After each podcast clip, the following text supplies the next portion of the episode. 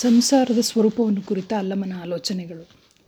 ಸಂಸಾರವೆನ್ನುವುದು ಅಲ್ಲಮನ ವಚನಗಳಲ್ಲಿ ಕುಟುಂಬ ಎನ್ನುವ ಮೂಲಭೂತ ಅರ್ಥದಿಂದ ಹಿಡಿದು ದೇಶ, ಸಮಾಜ, ಲೌಕಿಕ ಅನ್ನುವ ವಿಶಾಲ ವಲಯದ ಅರ್ಥದವರೆಗೂ ಉಪಯೋಗಿಸಿದಂತೆ ತೋರುತ್ತದೆ. ಮೊದಲನೆಯ ಅರ್ಥ ಕುಟುಂಬವೆನ್ನುವ ಹಾಗೆ ಬಳಸಲಾದ ಸಂಸಾರದ ನಿವಾರಣೆಯು ಅಲ್ಲಮನ ವಚನಗಳಲ್ಲಿ ಮುಖ್ಯವಾಗಿ ಎರಡು ಕಾರಣಕ್ಕೆ ನಡೆದಿದೆ.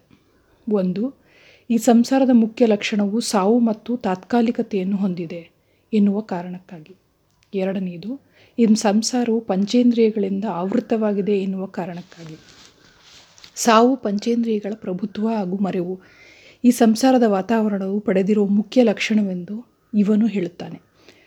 ಭೌತ ಶರೀರದ ಬಗ್ಗೆ ಮಾಡುವ ಪ್ರೇಮವು ಮನುಷ್ಯನನ್ನು ಇಂದ್ರಿಯಗಳ ಪಾತಳಿಯಿಂದ ಮೇಲೆತ್ತಲಾರದೆಂದೇ ಅಲ್ಲವನ ಅಭಿಪ್ರಾಯವಾಗಿದೆ.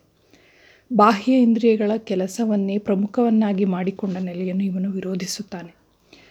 ಬಾಯೇ ಭಾಗವಾಗಿ, ಕೈಯೇ ಇಂದ್ರಿಯವಾಗಿ ಹಾಕುವ ತುತ್ತುಗಳನ್ನೆಲ್ಲ ಬಿಂದು ಕಾಣಿರೋ ಪ್ರಥಮ ವಿಷಯವಿಂತಿಹರು ಗುಹೇಶ್ವರ, ಏಕೋ ಅದ್ವೈತ ಎನ್ನುವ ವಚನದಲ್ಲಿ ಶರೀರದ ಪ್ರಾಮುಖ್ಯತೆಗಾಗಿ ಚಿಂತಿಸುವುದನ್ನು ತೀವ್ರವಾಗಿ ಹೀಗಳೆಯಲಾಗಿದೆ ಮತ್ತು ಲೈಂಗಿಕ ಪಾತಳಿಗೆ ಪಾತಳಿಗೆಳಸಿ, ಪಾತಳಿಗೆಳಸಿದ ಸಂಸಾರದ ಸ್ವರೂಪವನ್ನು ವಿವರಿಸಲಾಗಿದೆ. ಸಂಸಾರದಲ್ಲಿ ಪ್ರಮುಖವಾಗಿ ವ್ಯಾಪಿಸಿರುವ ಲೌಕಿಕದ ಆಶೆಯನ್ನು ಕುರಿತ ವಿವರಗಳನ್ನು ಅಲ್ಲಮನು ಬೇರೆ ಬೇರೆ ಸ್ವರೂಪದಲ್ಲಿ ಸಂಕೇತಗಳಲ್ಲಿ ಬಳಸುತ್ತಾನೆ. ರಕ್ಕಸಿ, ಮಾಯೆ, ಇವು ಅವನು ಉಪಯೋಗಿಸಿರುವ ಮುಖ್ಯ ಪ್ರತಿಮಾ ಸ್ವರೂಪಗಳಾಗಿವೆ. ಮನದ ಮುಂದಣ ಆಸೆಯೇ ಮಾಯೆ ಎನ್ನುವ ಈತನ ಮಾತೆ ಮಾಯೆಯನ್ನು ಗ್ರಹಿಸಬೇಕಾದ ನೆಲೆಯನ್ನು ರೂಪಿಸುತ್ತದೆ. ಮಾಯೆಯ ಮುಖ್ಯ ಲಕ್ಷಣವು ಮನುಷ್ಯನನ್ನು ಕಾಲಕ್ಕೆ ಬದ್ಧವಾಗಿ ಮಾಡಿ ಸಾವಿನೆಡೆಗೆ ತಳ್ಳುವುದೇ ಆಗಿದೆ. ಅಲ್ಲಮನು ಒಂದು ವಚನವು ಈ ಮಾಯೆ ಹೆಮ್ಮಾರಿಯ ಹಿಡಿತದಿಂದ ತಪ್ಪಿಸಿಕೊಳ್ಳಬೇಕೆಂದು ಹೇಳುತ್ತದೆ. ದಾರಿಗೊಂಡು ಹೋಹರೆಲ್ಲ ನೀವು ಕೇಳಿರೆ, ಮೂರು ಬಟ್ಟೆ ಕೂಡಿದ ಠಾವಿನಲ್ಲಿ ಒಬ್ಬ ಹೆಮ್ಮಾರಿಯ ಇದ್ದಾಳೆ. ಆ ಹೆಮ್ಮಾರಿಯ ಬಾಯೊಳಗೆ ಮೂರು ಘಟ್ಟವಿಪ್ಪವು ನಂಜಿನ ಸೋನೆ ಸುರುಗುತ್ತಿಪ್ಪುದು ಕಾಡ ಕೋಣನ ಕತ್ತಲೆ ಕಾಣಲಿಸದು. ಐ, ಐವಾಯ ಹುಲಿ ಅಗುಳಿಸುತ್ತಿಪ್ಪುದು. ಇವೆಲ್ಲವ ಗೆದ್ದಲ್ಲದೆ ಗುಹೇಶ್ವರ ಕಾಣಬಾರದು. ಮಹಾಲಿಂಗನ ವ್ಯಾಖ್ಯಾನದ ಪ್ರಕಾರ ಹೆಮ್ಮಾರಿ ಇಲ್ಲಿ ಮಾಯೆ. ತ್ರಿವಿಧ ಪಟ್ಟಗಳು, ಹೆಣ್ಣು, ಹೊನ್ನು, ಮಣ್ಣು, ನಂಜಿನ ಸೋನೆ. ವಿಷಯ ಸಂಸಾರದ ರಸ. ಕಾಡುಕೋಣನ ಕತ್ತಲು ಜೀವ ಪಶುವಿನ ಅಜಾತ್ ಅಜಾನ. ಐವಾಯ ಹುಲಿ ಪಂಚೇಂದ್ರಿಯಗಳೇ ಮುಖ್ಯವಾಗಿರುವ ಕಾಲವ್ಯಾಘ್ರ. ಮಹಲಿಂಗರಂಗನ ವ್ಯಾಖ್ಯಾನವನ್ನು ಒಪ್ಪಿಕೊಂಡು ವಚನದ ವಿವರಣೆಯನ್ನು ಗಮನಿಸಿದರೆ, ಅಲ್ಲಮನ ಸಂಸಾರದ ಬಗೆಗಿನ ನಿಲುವುಗಳನ್ನು ಕುರಿತು ಹಾಗೇ ಇರುವ ಆಲೋಚನೆಗಳನ್ನು ನೋಡಬಹುದು. ವಾಸ್ತವವಾಗಿ ವಚನ ಶೈಲಿಯೇ ಬಹಳ ಸ್ವಾರಸ್ಯಕರವಾಗಿದೆ. ಜನಪದ ಕಥೆಗಳಲ್ಲಿ ವ್ಯಾಪಿಸಿಕೊಂಡಿರುವ ಕಾಲ್ಪನಿಕ ನೆಲೆಯ ಕಥೆಗಳು, ಐತಿಹ್ಯ ಸ್ವರೂಪವನ್ನು ಹೊಂದಿರುವ ಈ ವಚನ ಶೈಲಿಯು ಅಲ್ಲಿಯ ಹಾಗೆ ವ್ಯಕ್ತಿತ್ವದ ಸಾಹಸವನ್ನು ಒತ್ತಿ ಹೇಳುತ್ತದೆ.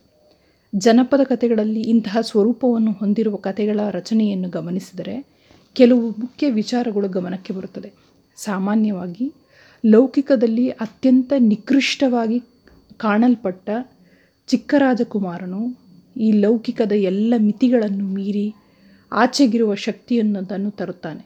ಈ ತರುವ ಶಕ್ತಿಯ ರೂಪ ಸಾಮಾನ್ಯವಾಗಿ ಸಾವನ್ನು ಗೆಲ್ಲುವ ಕನ್ನಡಿಯೇ ಆಗಿರುತ್ತದೆ ಎನ್ನುವುದನ್ನು ಗಮನಿಸಬೇಕು. ಇಲ್ಲಿ ಮುಖ್ಯವಾದ ಅಂಶವೆಂದರೆ ಲೌಕಿಕನ, ಲೌಕಿಕವನ್ನು ಮೀರುವ ರಾಜಕುಮಾರ ಹಾಗೂ ಆ ಕಾರಣದಿಂದಲೇ ಅವನಿಗೆ ಪ್ರಾಪ್ತವಾಗುವ ಅಲೌಕಿಕದ್ದಲ್ಲ. ಹೊಸ ಶಕ್ತಿ, ಅತ್ಯಂತ ಸುಲಭವಾಗಿ ಗ್ರಾಹ್ಯವಾಗ ಗ್ರಾಹ್ಯವಾಗಬಹುದಾದ ತಂತ್ರವನ್ನು ಮತ್ತು ಆಶಯದ ಕೆಲವು ಭಾಗಗಳನ್ನು ಅಲ್ಲಮನು ಬಳಸಿಕೊಂಡಿದ್ದಾನೆ. ದಾರಿಗೊಂಡು ಹೋಗುವವರು ಇಲ್ಲಿ ಲೌಕಿಕದ ವೃತ್ತಿಯಿಂದ ಬಿಡುಗಡೆ ಹೊಂದುವವರನ್ನು ಸೂಚಿಸುತ್ತದೆ. ಅಲ್ಲಮನು ತನ್ನ ಉಳಿದೆಲ್ಲ ವಚನಗಳ ಹಾಗೆ ಇಲ್ಲಿಯೂ ಲೌಕಿಕದ ಮಿತಿಗಳಲ್ಲಿ ಮನುಷ್ಯನ ಅಸ್ತಿತ್ವದ ನೆಲೆಗಳು ರೂಪುಗೊಳ್ಳಲು ಸಾಧ್ಯವಿಲ್ಲವೆಂದು ಹೇಳುತ್ತಿದ್ದಾನೆ. ಸಂಸಾರದ ಲೌಕಿಕಕ್ಕೆ ಸೀಮಿತವಾದ ವಿವರಗಳನ್ನು ಕುಟುಂಬದ ರಚನೆಯ ಹಿನ್ನೆಲೆಯಲ್ಲಿ ವಿವರಿಸುವ ಅವನ ವಚನವೊಂದು ಹೀಗಿದೆ. ಇಂದು ಸಾವ ಹೆಂಡತಿಗೆ, ನಾಳೆ ಸಾವ ಗಂಡ ನೋಡವ್ವ ಗಳಿಗೆ ಗಳಿಗೆಗೆ ಮಗು ಹುಟ್ಟಿ, ಕೈಗೆ ಬಾಯಿಗೆ ಬಂದಿತ್ತವ್ವ. ಅರಿವು ಕುರುಹನು ಮರವೆ ನುಂಗಿತ್ತು, ಗುಹೇಶ್ವರನುಳಿದನವ್ವ.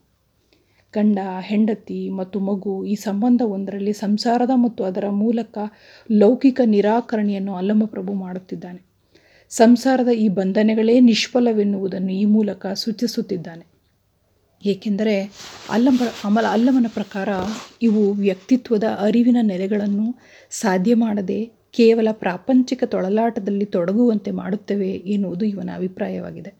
ಆದ್ದರಿಂದಲೇ ಮನುಷ್ಯನ ಆಧ್ಯಾತ್ಮಿಕ ಸ್ತರದ ಅರಿವಿನ ನೆಲೆಗಳಿಗೂ ಮತ್ತು ಬದುಕುವ ನೆಲೆಗಳಿಗೂ ಒಂದಕ್ಕೊಂದು ವಿರೋಧವಿರುವುದನ್ನು ಇವನು ವಿವರಿಸುತ್ತಾನೆ.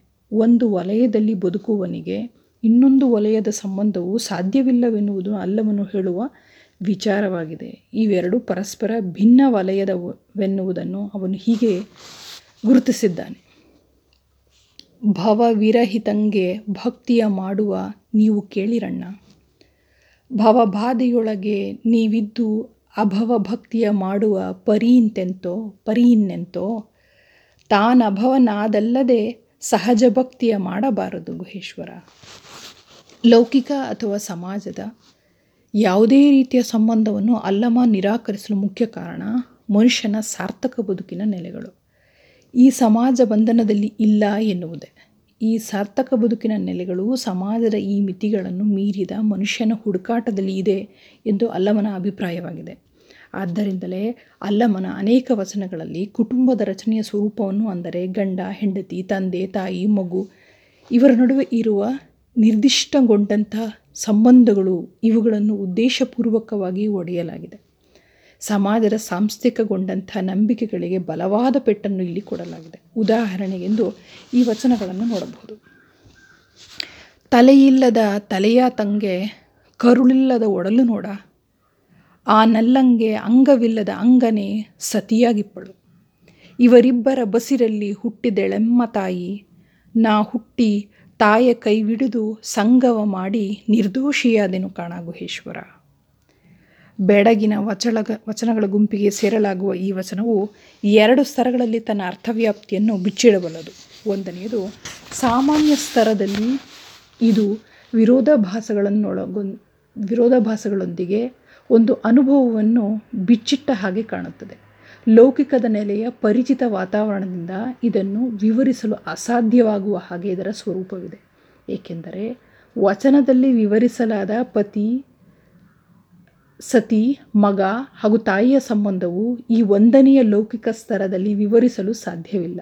ಅಥವಾ ಇದನ್ನು ಹೀಗೆ ಹೇಳಬಹುದೇನೋ, ಸಮಾಜವು ಒಪ್ಪಿಕೊಂಡ ಕುಟುಂಬ ರಚನೆಯ ವಿನ್ಯಾಸವೊಂದಕ್ಕೆ ಮೇಲಿನ ಸಂಬಂಧ ರೀತಿಯು ಅಸಂಬದ್ಧವಾಗಿರುವಂಥದ್ದು. ಆದ್ದರಿಂದಲೇ ವಚನದಲ್ಲಿ ಈ ಅಸಂಬದ್ಧತೆಯನ್ನು ಉದ್ದೇಶಪೂರ್ವಕವಾಗಿ ತರಲಾಗಿದೆ.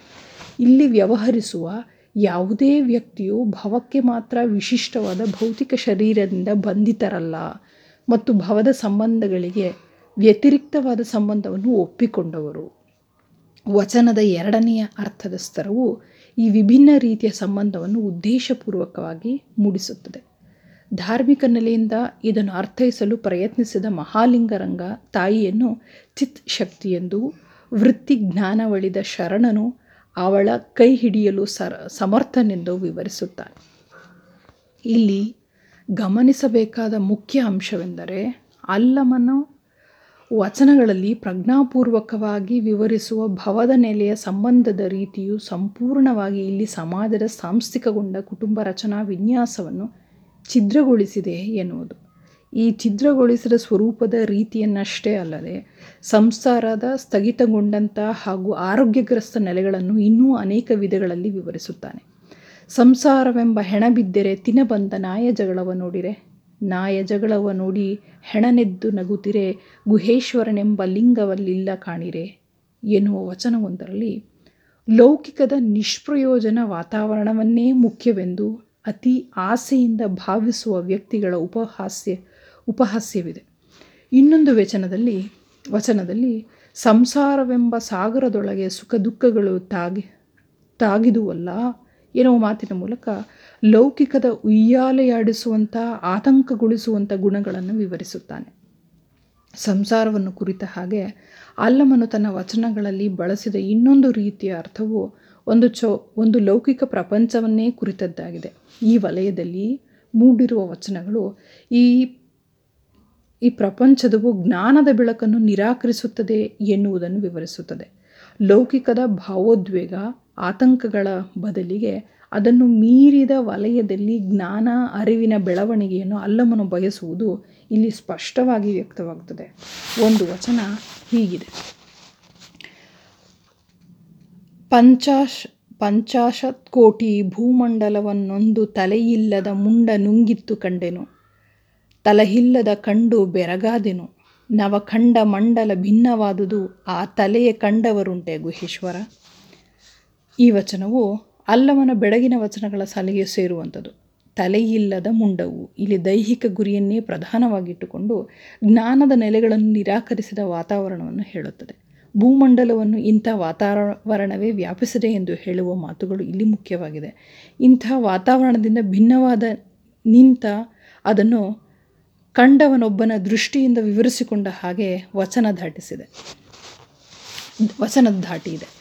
ಕೊನೆಯ ಎರಡು ಸಾಲುಗಳು ಬಹುಶಃ ಆ ಜ್ಞಾನದ ಹುಡುಕಾಟವನ್ನು ಹೇಳುವಂತೆ ತೋರುತ್ತದೆ. ಈ ಸಾಲುಗಳೇ ಹೇಳುವಂತೆ ಇಂಥ ಹುಡುಕಾಟದ ಆಶಯಗಳು ಮೂಡುವುದಾದರೂ ಪ್ರಾಪಂಚಿಕ ನೆಲೆಗಳು ವಿಚ್ಛಿದ್ರಗೊಂಡು ಸಂದರ್ಭದಲ್ಲಿಯೇ. ಪ್ರಾಪಂಚಿಕ ನೆಲೆಯ ವಾತಾವರಣದ ಸ್ವರೂಪವು ಅಲ್ಲಮ ಹೇಳುವಂತೆ ಗುಹೇಶ್ವರ ನಿಲ್ಲುವ ವಸುಧಾಕೃತಿ ನುಂಗಿತ್ತು. ಒಂದು ಚಿಕ್ಕ ಸಮಸ್ಯೆಯನ್ನು ಈ ಸಂಸಾರದ ಭಾಗದಲ್ಲಿ ಕೊನೆಯದಾಗಿ ಚರ್ಚಿಸಬಹುದಾಗಿದೆ. ಅಲ್ಲಮನ ಸಾಧಕ ಜೀವನ ಮತ್ತು ಅವನ ಲೌಕಿಕವನ್ನು ತಿರಸ್ಕರಿಸುವ ಬಗೆಯೊಂದನ್ನು ಚರ್ಚಿಸುತ್ತಾ ವಿದ್ವಾಂಸರು ಲೌಕಿಕದಲ್ಲಿ ಅವನಿಗೆ ಆಗಿರಬಹುದಾದ ವೈಯಕ್ತಿಕ ಅನುಭವಗಳನ್ನು ಆರೋಪಿಸುತ್ತಾನೆ. ಮುಖ್ಯವಾದ ಹಿನ್ನೆಲೆಯು ಅಲ್ಲಮ ಪ್ರೀತಿ, ಪ್ರೀತಿಸಿದ್ದ ಎನ್ನಲಾದ ಕಾಮಲತೆಯ ಘಟನೆಗೆ ಸಂಬಂಧಿಸಿದ್ದಾಗಿವೆ. ಈ ವಾದಕ್ಕೆ ಮೂಲ ಆಕಾರ ಹರಿಹರ ಪ್ರಭುದೇವರ ರಗಳೆಯ ಕಥಾನಕವೇ ಆಗಿದೆ. ಜ್ವರಪೀಡಿತಳಾದ ಕಾಮಲತಿಯು ಸತ್ತು ಹೋಗಿದ್ದರಿಂದ ಗೋಳಾಡುತ್ತಿದ್ದ ಅಲ್ಲಮ್ಮನು ನೆಲದಲ್ಲಿ ಹೂತು ಹೋಗಿದ್ದ ದೇವಾಲಯವನ್ನು ಪ್ರವೇಶಿಸಿ ಅಲ್ಲಿ ಅನಿಮಿಷನಿಂದ ಜ್ಞಾನಿಯಾಗಿ ಹೊರಬಂದನೆಂದು ಹರಿಹರನು ವಿವರಿಸುತ್ತಾನೆ. ಹರಿಹರನ ಕಾವ್ಯದ ಈ ಕಥಾಭಾಗವನ್ನು ಇತಿಹಾಸಕ್ಕೆ ಹತ್ತಿರವೆಂದು ಭಾವಿಸುವ ವಿದ್ವಾಂಸರು ಈ ವೈಯಕ್ತಿಕ ಪ್ರೇಮ ಘಟನೆಯನ್ನು ಅವನ ವೈರಾಗ್ಯ ಜೀವನಕ್ಕೆ ಹಿನ್ನೆಲೆ ಎಂದು ಭಾವಿಸುತ್ತಾರೆ. ದೇವಸ್ಥಾನದ ಕಲ್ಪನೆಯಾಗಲಿ, ಸಾಂಕೇತಿಕ ಹೆಸರುಗಳಾಗಲಿ, ಕಥೆಯಲ್ಲಿ ಹರಿಹರನ ಕಲ್ಪ್ ಕಲ್ಪಕಥೆ ಇರುವುದನ್ನು ಸ್ಪಷ್ಟವಾಗಿಯೇ ತೋರಿಸುತ್ತದೆ. ಮಣ್ಣ ಮರೆಯ ದೇಗುಲದೊಳಗೊಂದು ಮಾಣಿಕ್ಯವ ಕಂಡ ಬಳಿಕ ಇನ್ನೂ ಮುನ್ನಿನಂತಪ್ಪುದೇ ಎಂದು ಮುಂತಾಗಿ ಕಂಡುಬರುವ ಅಲ್ಲಮನ ವಚನಗಳ ವಾಕ್ಯಗಳಿಂದ ಹರಿಹರ ಹೇಳುವ ಕತೆಗೆ ನಿದರ್ಶನವನ್ನೇನು ಒದಗಿಸುವ ಹಾಗೆ ಆಗಲಿಲ್ಲ. ಏಕೆಂದರೆ ಈ ವಾಕ್ಯಗಳಿಗೆ ತಾತ್ವಿಕವಾಗಿ ಬೇರೆ ರೀತಿಯ ಅರ್ಥವನ್ನು ಹೇಳಬಹುದಾಗಿದೆ. ಒಟ್ಟಾರೆ ಇಲ್ಲಿ ಗಮನಿಸುವ ಬಹುದಾದ ಅಂಶವೆಂದರೆ ಅಲ್ಲಮನೆಗೆ ನಡೆದು ಬಂದಬಹುದಾದ ಘಟನೆ ವಾಸ್ತವವೇ ಅಥವಾ ಕಾಲ್ಪನಿಕವೇ ಎನ್ನುವುದು ಇಲ್ಲಿ ಮುಖ್ಯ ವಿಷಯವಲ್ಲ. ಆದರೆ ಕೇವಲ ವೈಯಕ್ತಿಕವಾದಂಥ ಅನುಭವ ಮಾತ್ರವೇ ಅಲ್ಲಮನನ್ನು ಲೌಕಿಕದಿಂದ, ಸಮಾಜದ ಆವರಣದಿಂದ ಮುಕ್ತನಾಗಬೇಕೆನ್ನುವ ವಿಚಾರಗಳನ್ನು ಮೂಡಿಸೀತೆ. ಈ ಮಿತಿಯಲ್ಲಿ ಮಾತ್ರ ಅಲ್ಲಮನ ವಿಚಾರ ಆಲೋಚನೆಗಳನ್ನು ಗಮನಿಸಿದರೆ ಸಾಂಸ್ಕೃತಿಕವಾಗಿ, ಐತಿಹಾಸಿಕವಾಗಿ ಅವನು ತೆಗೆದುಕೊಂಡ ನಿಲುವುಗಳು ಹೇಗೆ ವಿವರಿಸುವುದು? ಲೌಕಿಕ ಅಥವಾ ಸಾಮಾಜಿಕ ನೆಲೆಗಳಲ್ಲಿ ಮನುಷ್ಯನ ಅರ್ಥಪೂರ್ಣ ಬೆಳವಣಿಗೆಯ ಸಾಧ್ಯತೆಗಳು ಇಲ್ಲ ಎನ್ನುವ ಅಲ್ಲಮನ ವಿಚಾರಗಳನ್ನು ಕೇವಲ ವೈಯಕ್ತಿಕ ಹಿನ್ನೆಲೆಯಿಂದ ಮಾತ್ರ ನೋಡದೆ ಒಟ್ಟು ಆ ಕಾಲದ ಸಾಂಸ್ಕೃತಿಕ ವ್ಯಾಪ್ತಿಯ ಅರಿವಿನಲ್ಲಿ ನೋಡುವುದು ಸಮಂಜಸವೆನಿಸುತ್ತದೆ. ಇದನ್ನು ಇನ್ನೂ ಸ್ಪಷ್ಟವಾಗಿ ಹೀಗೆ ವಿವರಿಸಬಹುದು. ವೈಯಕ್ತಿಕವಾಗಿ ಅಲ್ಲಮನ ಜೀವನದಲ್ಲಿ ಆಗಿದ್ದಿರಬಹುದಾದ ಪ್ರೇಮದ ಉತ್ಕಟ ಅನುಭವಗಳನ್ನು ಅವುಗಳ ನಡೆದೇ ಇರಲಿಲ್ಲವೆನ್ನುವ ವಾದವನ್ನು ಇಲ್ಲಿ ನಾನು ಮಾಡುತ್ತಿಲ್ಲ. ಈ ರೀತಿಯ ಅನುಭವಗಳು ತುಳಸಿದಾಸ ಪುರಂದರದಾಸರ ಬಗ್ಗೆ ಹೇಳಲಾಗುವ ಬದುಕಿನ ವಿವರಗಳಲ್ಲೂ ಸಿಗುತ್ತದೆ. ಹರಿಹರನ, ಮಲುಹಣನ ರಗಳೆಯೂ ಇಂಥ ಪ್ರೇಮ ಸಂಬಂಧವೊಂದರ ಕಥೆಯನ್ನೇ ಹೇಳುತ್ತದೆ. ಇವುಗಳು ಲೌಕಿಕ ಹಾಗೂ ಅದರ ನಿರಾಕರಣೆ ಈ ಕ್ರಿಯಾ ಸ್ವರೂಪದ ಸಾಂಕೇತಿಕವಾಗಿ ನಾಟಕೀ, ನಾಟಕೀಕರಣಕ್ಕೆ ಒಳಗಾಗುತ್ತವೆ ಎನ್ನುವುದು ಗಮನಿಸಬೇಕಾದ ವಿಷಯ.